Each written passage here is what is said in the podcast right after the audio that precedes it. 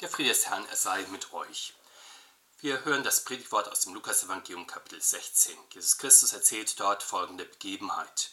Es war aber ein reicher Mann, der kleidete sich in Purpur und kostbares Leinen und lebte alle Tage herrlich und in Freuden. Es war aber ein armer Mann mit Namen Lazarus, der lag vor seiner Tür voll von Geschwüren und begehrte sich zu sättigen mit dem, was von des reichen Tisch fiel. Dazu kamen auch die Hunde und leckten seine Geschwüre. Es begab sich aber, dass der Arme starb, und er wurde von den Engeln getragen in Abrahams Schoß. Der Reiche aber starb auch und wurde begraben. Als er nun in der Hölle war, hob er seine Augen auf in seiner Qual und sah Abraham von fern und Lazarus in seinem Schoß. Und er rief, Vater Abraham, erbarme dich meiner und sende Lazarus, damit er die Stimme seines, Spitze seines Fingers ins Wasser tauche und mir die Zunge kühle, denn ich leide Pein in diesen Flammen. Abraham aber sprach, Gedenke, Sohn, dass du dein Gutes empfangen hast in deinem Leben. Lazarus dagegen hat Böses empfangen. Nun wird er hier getröstet, du wirst gepeinigt. Und überdies besteht zwischen uns und euch eine große Kluft, dass niemand, der von hier zu euch hinüber will, dorthin kommen kann, und auch niemand von dort zu uns herüber. Da sprach er, so bitte ich dich, Vater, dass du ihn sendest in meines Vaters Haus, denn ich habe noch fünf Brüder, die soll er warnen, damit sie nicht auch kommen an diesen Ort der Qual. Abraham sprach, sie haben Mose und die Propheten, die sollen sie hören. Er aber sprach, Nein, Vater Abraham, sondern wenn einer von den Toten zu ihnen ginge, so würden sie Buße tun. Er sprach zu ihm, Hören Sie Mose und die Propheten nicht, so werden sie sich auch nicht überzeugen lassen, wenn jemand von den Toten auferstünde. Herr segne diese Worte an uns. Amen. Der Jesus erzählt diese Begebenheit, um den Ernst der Nachfolge deutlich zu machen, hat dabei zunächst die Pharisäer im Blick. Nicht, dass die Pharisäer alle so begütert gewesen wären, doch wie der reiche Mann, der in Überfluss und Sicherheit lebt, haben sie es sich in geistlicher Hinsicht zumindest bequem eingerichtet. Auch heute leben viele Menschen alle Tage herrlich und in Freuden. Wir brauchen gar nicht auf die Superreichen schauen, die obersten Zehntausend, die mit Statussymbolen protzen, die Nobelkarossen, Yachten und Privatflugzeugen, Villen und Weltreisen, den rauschenden Festen der Prominenten, den teuren Designerroben und wertvollem Schmuck, den Spitzenplätzen auf den Reichtumslisten der Milliardäre. Der Reiche unserer Geschichte mag uns ganz einfach an unseren eigenen Wohlstand erinnern. Denken wir daran, dass wir Essen im Überfluss haben und es manchmal gar nicht schaffen, alles zu verbrauchen und nichts davon wegzuwerfen. Denken wir, dass wir sehr viele Kleider haben und manche schon aussortieren, bevor sie überhaupt wirklich getragen oder gar abgetragen worden sind. Denken wir an das, was an wirklich notwendigen Gütern, aber auch an sehr vielen überflüssigen Habseligkeiten unsere Wohnungen und Häuser füllt. Denken wir an die Fülle an Lebensenergie, die uns schon geschenkt worden ist und noch geschenkt wird, sodass wir in Beruf und Freizeit unserer Arbeit nachgehen, Pläne schmieden, Ziele verwirklichen, wertvolle Erfahrungen machen können. Denken wir auch an den Reichtum an sozialen Kontakten, der uns geschenkt ist im Kreis der Familie, von Freunden und Bekannten. Und schließlich rufen wir uns die Fülle an Lebensjahren in Erinnerung, die uns bislang so selbstverständlich geschenkt worden sind, ohne dass wir sie doch wirklich verdient hätten, obwohl manche, vielleicht sogar viele, in unserem Alter schon verstorben sind. Es tut gut, wenn wir diese große Fülle dankbar aus der Hand Gottes nehmen, uns die Segnungen Gottes gefallen lassen, ja sie auskosten, sicher nicht gierig wie die, die sagen, ich lebe nur einmal, ich nehme mit, was ich mitnehmen kann, sondern indem wir dankbar und mit Freude genießen, was Gott uns schenkt.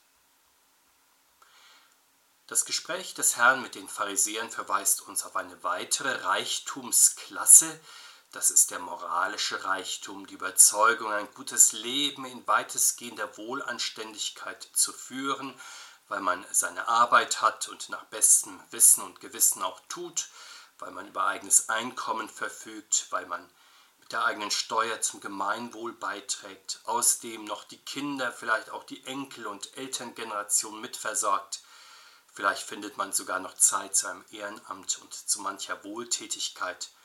Man meidet manche Laster, die man an anderen Menschen sieht. Selbst wenn man dann materiell nicht in Saus und Brause lebt, ist man doch moralisch sehr wohl ein Krösus. Wenn einen in dieser Situation dann das Gewissen plagt, wie schnell sind dann Entschuldigungen zur Hand, rasch vergibt sich manch einer in großer moralischer Vollmacht einfach selbst. Unsere Zeit insgesamt ist bekanntlich großzügig und vergibt sehr viel aus dem reichen Schatz des aufgeklärten modernen Bewusstseins, und so sammelt der Zeitgeist sich die Gemeinde der moralisch Superreichen. Und sicher manches wird auch hier ganz und gar nicht vergeben und scharf mit Acht und Bann bestraft, etwa falsche Meinungen und rückschrittliche Gesinnungen in politischen und gesellschaftlichen Fragen. Aber wer mit dem Strom schwimmt, der lebt doch alle Tage herrlich und in Freuden wie der reiche Mann unserer Geschichte. Aber nun erzählt uns der Herr Jesus noch von einer anderen Seite des Lebens, da gibt es nicht nur den Reichen, sondern auch den Bettelarmen.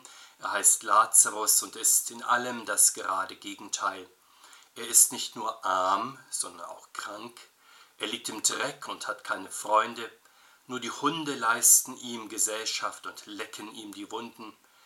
Das also ist der Mensch, der ganz und gar auf den Hund gekommen ist und überhaupt nichts vorweisen kann. Ich denke, auch wir kennen diesen Menschen etwa aus Stunden der Einsamkeit und des Misserfolges, wenn wir uns unverstanden fühlen, allein gelassen von Gott und der Welt oder wenn wir erschöpft und krank sind, wenn vielleicht sogar ein Krankheitsleiden auf das nächste folgt und wie bei Lazarus der Körper sogar voller Baustellen und offener Wunden ist, dann ist der Wohlstand des Lebens auf einmal nicht mehr viel wert, die Erinnerung an bessere Zeiten tröstet kaum, wir sehen auf die anderen, die herrlich und in Freuden leben, wollen uns von dem Glück sättigen, das von ihrem Tisch herunterfällt. Der reiche Mensch nun ist keineswegs ein Unmensch, er lässt Lazarus durchaus vor seiner Türe sitzen, er vertreibt ihn nicht, vielleicht sorgt er sogar dafür, dass er immer wieder etwas zu essen bekommt. Und ganz ähnlich verweisen Superreiche heute, neidische Zeitgenossen, gerne auf die großen Summen, die sie über Steuergelder zur Finanzierung des Sozialstaates und zur Linderung von humanitärer Not beitragen. Manch ein Reicher engagiert sich darüber hinaus als Philanthrop und tut über Stiftungen Gutes in aller Welt. Auch viele Menschen mit bescheidenerem Wohlstand halten es so, nicht allein mit ihren Steuern, sondern auch mit ihren freiwilligen Spenden und wahrscheinlich halten wir es alle auf die eine oder andere Weise so. Aber diese Mildtätigkeit, sie ändert nichts daran, der Reiche kann im besten Fall Gott dankbar sein, der Arme dagegen steht vor der Aufgabe, Gott vertrauen zu lernen. Lazarus tut das offenkundig, darauf verweist schon sein Name. Außerdem sein Verhalten, er, sitzt still in seinem Elend, er klagt nicht, er trägt sein Päckchen offenbar in Demut und dem Blick auf Gott, so wie wir das als Christen tun sollen. Gottvertrauen benötigt der reiche Mann dagegen in seinem Leben nicht wirklich. Er kommt sogar ohne Dankbarkeit durch das Leben. Er kann sich ganz auf sein Geld, seinen Besitz, seinen Überfluss, seine Kontakte verlassen, ja sogar auf seine soziale Einstellung und sein soziales Tun. Wie steht das mit dem Gottvertrauen bei uns? Haben wir die Tage auf der Schattenseite unseres Lebens genutzt, um im Gottvertrauen zu wachsen? Gut, wenn wir die Zeit auf der Sonnenseite dann nicht allein für Spiel und Spaß, Freude und ein herrliches Leben genutzt haben, sondern auch, um über diese Zeit und diese Welt hinaus zu blicken. Gott verfolgt ja offenbar eine Absicht, wenn er Fragen und Zweifel direkt vor unsere Haustüre setzt, ob wirklich alles in unserem Leben und in unserer Welt herrlich und in Ordnung ist. Allerdings, wer das denkt und dann auch sagt, der findet sich natürlich schnell draußen vor der Türe wieder als ein armer Mann, der nicht ganz von dieser Welt ist, als ein Schwarzseher und Schwarzmaler vielleicht, Und dann wird gerne gesagt, der muss halt dann draußen stehen und draußen bleiben und tut das dann mit dem leidenden Christus und mit allen zu kurz gekommenen. Er muss seine Wunden lecken, während die Welt sich herrlich und in Freuden einfach weiter feiert. Der Herr Jesus nun lenkt unseren Blick hin zu dem Ort, an dem Gott die verstorbenen Seelen bis zum Tag der Auferstehung und des Gerichtes aufbewahrt. Er lenkt unseren Blick hin zu Himmel und Hölle. Die Seele von Lazarus wird von den Engeln das himmlische Paradies getragen, wo er in Abrahams Schoß ruht und wo alle Heiligen auf ihre leibliche Auferstehung warten. Die Seele des Reichen dagegen findet sich im Totenreich wieder. In den Flammen der Hölle muss er furchtbare Qualen leiden. Zwischen Himmel und Hölle ist eine unüberwindbare Kluft, aber sehr wohl Sicht- und Hörkontakt. Die Seelen in der Hölle sehen die im Himmel und umgekehrt. Wir sollten uns nun die Seele nicht als einen Funken vorstellen oder als einen unförmigen Geist, sondern eher als einen vollständigen inneren Menschen, der zwar seines äußeren Leibes entkleidet ist, also ohne äußere Hülle dasteht, aber der sonst vollständig vorhanden ist. In Filmen wird das manchmal recht treffend dargestellt, wenn Menschen als Hologramme gezeigt werden, also nicht nur als Schatten sondern als komplette Menschen, nur eben ohne äußere Hülle. Als der Reiche sich im tiefsten Elend wiederfindet und Lazarus in den himmlischen Freuden sieht, da bittet er nun Abraham um Hilfe. Offenbar hat er sich zu Lebzeiten nicht darin geübt, den lebendigen Gott anzubeten. Das kann er deshalb auch jetzt nicht richtig und er ruft einen Heiligen an, vergeblich, wie wir sehen werden. Aber höflich ist er trotz seiner großen Not, ein erfolgsverwöhnter Mensch von heute würde in gleicher Situation vielleicht das Schimpfen oder zumindest das Diskutieren anfangen und sagen, ich dachte, dass mit dem Tod alles aus und vorbei ist, aber jetzt dieses dicke Ende, ist das Verhältnis mäßig? Unser Reicher hier bittet Abraham auch nicht um eine unverdiente Amnestie, dass er nun gnadenhalber aus reiner Menschlichkeit etwa aus dem Feuer entlassen wird. Er erkennt offenbar, dass er genau diese Strafe auch verdient hat. Aber er wagt zumindest die Bitte, dass Lazarus ihm mit einem Tropfen Wasser die Zunge kühlt ist das nicht sogar auch angemessen und gerechtfertigt? Schließlich hat ja Lazarus zu Lebzeiten bei diesem Reichen auch ein wenig Linderung seiner Not erfahren dürfen. Doch Abraham erklärt die Situation, der Reiche soll sich nun, wo er im Höllenfeuer geplagt wird, des Guten erinnern, das er zu Lebzeiten empfangen hat. Lazarus aber, der zu Lebzeiten Böses durchmachen musste, wird im Himmel getröstet und das ist die ausgleichende Gerechtigkeit Gottes. Aber wir überlegen, vielleicht hat der Reiche nicht wenigstens eine minimale Anerkennung für seine Mildtätigkeit verdient. Aber Verhandeln gehört zu dieser Welt und muss in der kommenden Welt ganz einfach draußen bleiben. Das Pochen auf Verdienste ist in der Ewigkeit ganz und gar ausgeschlossen, im Himmel wird allein das Gottvertrauen gewogen. Das fehlt dem reichen Mann offenkundig in hohem Maß und deshalb ist er dort, wo er ist. Aber überlegen wir, was bedeutet dieses Gericht nun für uns, vor allem für den reichen und gesegneten Menschen, der wir selbst oft, Gott sei Dank, in dieser Welt sind. Wir sehen hier an dieser Geschichte, dass nicht der wohlhabende Mensch dieser Weltzeit eine Zukunft hat, weil es ja der alte, der fleischliche Mensch ist, der vergeht, der abstirbt, auch wenn er noch so großartig und reich gesegnet war. Bekanntlich nimmt ja niemand etwas aus dieser Welt mit. Alles Irdische muss da bleiben, muss untergehen. Es hat eine Verfallsgrenze, die mit der Todesgrenze identisch ist. Sogar die letzten Reste von weltlicher Gesinnung in einer Seele werden im Höllenfeuer ausgebrannt, bis davon nichts, ja gar nichts mehr übrig ist. Aber wer hat dann himmlische Zukunft?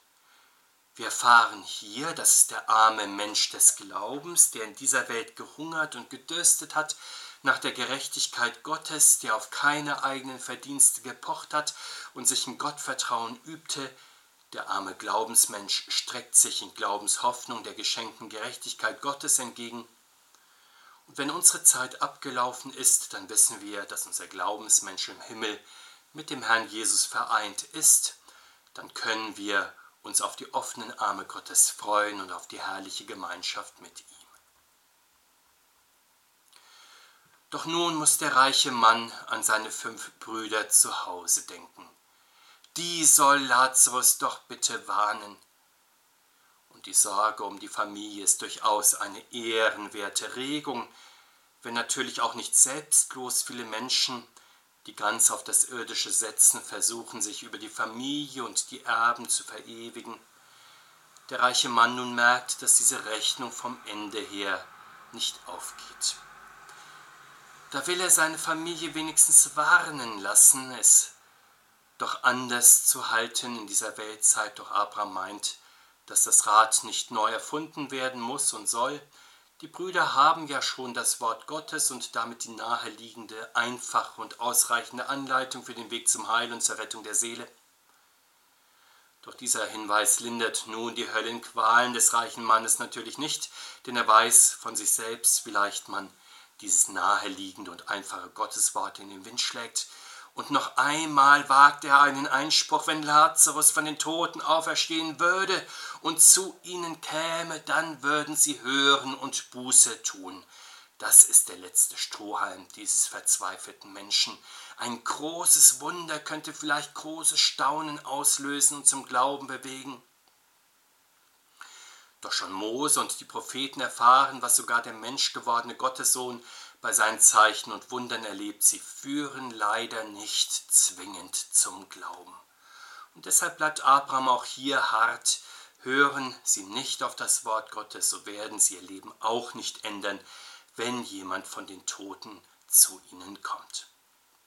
Manche Ausleger haben in diesem Gleichnis den Beleg dafür finden wollen, dass es im Reich der Toten noch die Gelegenheit gibt, sich zu bessern. Im Höllenfeuer zeigt doch der reiche Mann auf einmal tiefe Regungen und Gedanken, die ihm zuvor offenbar nicht gekommen sind. Er nimmt die Strafe an, die ihm aufgelegt worden ist. Er stellt die Macht und Gerechtigkeit Gottes nicht in Frage. Er unterlässt es zu schimpfen und zu lästern. Er sorgt sich auch jetzt noch um seine Familie. Er überlegt, wie sie am besten gerettet werden könnte, sozusagen in letzter Sekunde. Wird diesem Mann also nicht das Höllenfeuer zum Läuterungs-, zum Fegefeuer? Bessert es ihn nicht in der Tat? Könnte man daher nicht meinen, dass die Menschen, die im Zwischenzustand bis zur allgemeinen Auferstehung ihre Taten zu Lebzeiten büßen, dann am jüngsten Tag schon geläutert dastehen und vielleicht sogar die Chance auf einen Freispruch haben? Doch der Herr Jesus erzählt uns ja das gerade Gegenteil. Der reiche Mann versucht in der Tat, sich in den Flammen noch eilig selbst zu läutern und gibt sich jede Mühe, zu Lebzeiten versäumtes nur noch eilig nachzuholen. Doch wie gesehen widerspricht Abraham jedem seiner Versuche, die Entscheidung, wie es einem nach dem Tod ergeht, fällt zu Lebzeiten. Jetzt also ist Gnadenzeit, jetzt ist Chancenzeit. Danach aber ist die Zeit der Ernte, der Abrechnung und der Lohnauszahlung, da gibt es dann kein Nachbessern und kein Nachverhandeln mehr. Da fragt sich natürlich, wie nutzen wir die entscheidende Zeit auf dieser Welt? Der Herr Jesus verweist uns auf die ganze Heilige Schrift, deren Mitte er ist. Sein Wort sollen wir hören, seine Gnadenmittel sollen wir gebrauchen und nach bestem Wissen und Gewissen ihm gemäß leben, sodass der Herr uns zu Lebzeiten läutert, so wie er das bei Lazarus, bei Stephanus und dem Apostel Paulus und vielen anderen Zeugen des Glaubens getan hat. Danach leider geht es nicht mehr, danach ist es zu spät. So beten wir, Dreieiniger Gott, vor dir sind wir klein und arm und auf deine Hilfe, deine Vergebung und Rettung angewiesen. Wir bitten dich, sprich du uns gerecht und frei und hilf uns, durch deinen Heiligen Geist zu einem Leben nach deinem Wort in dieser Zeit. So bitten wir im Namen unseres Herrn Jesus Christus. Amen.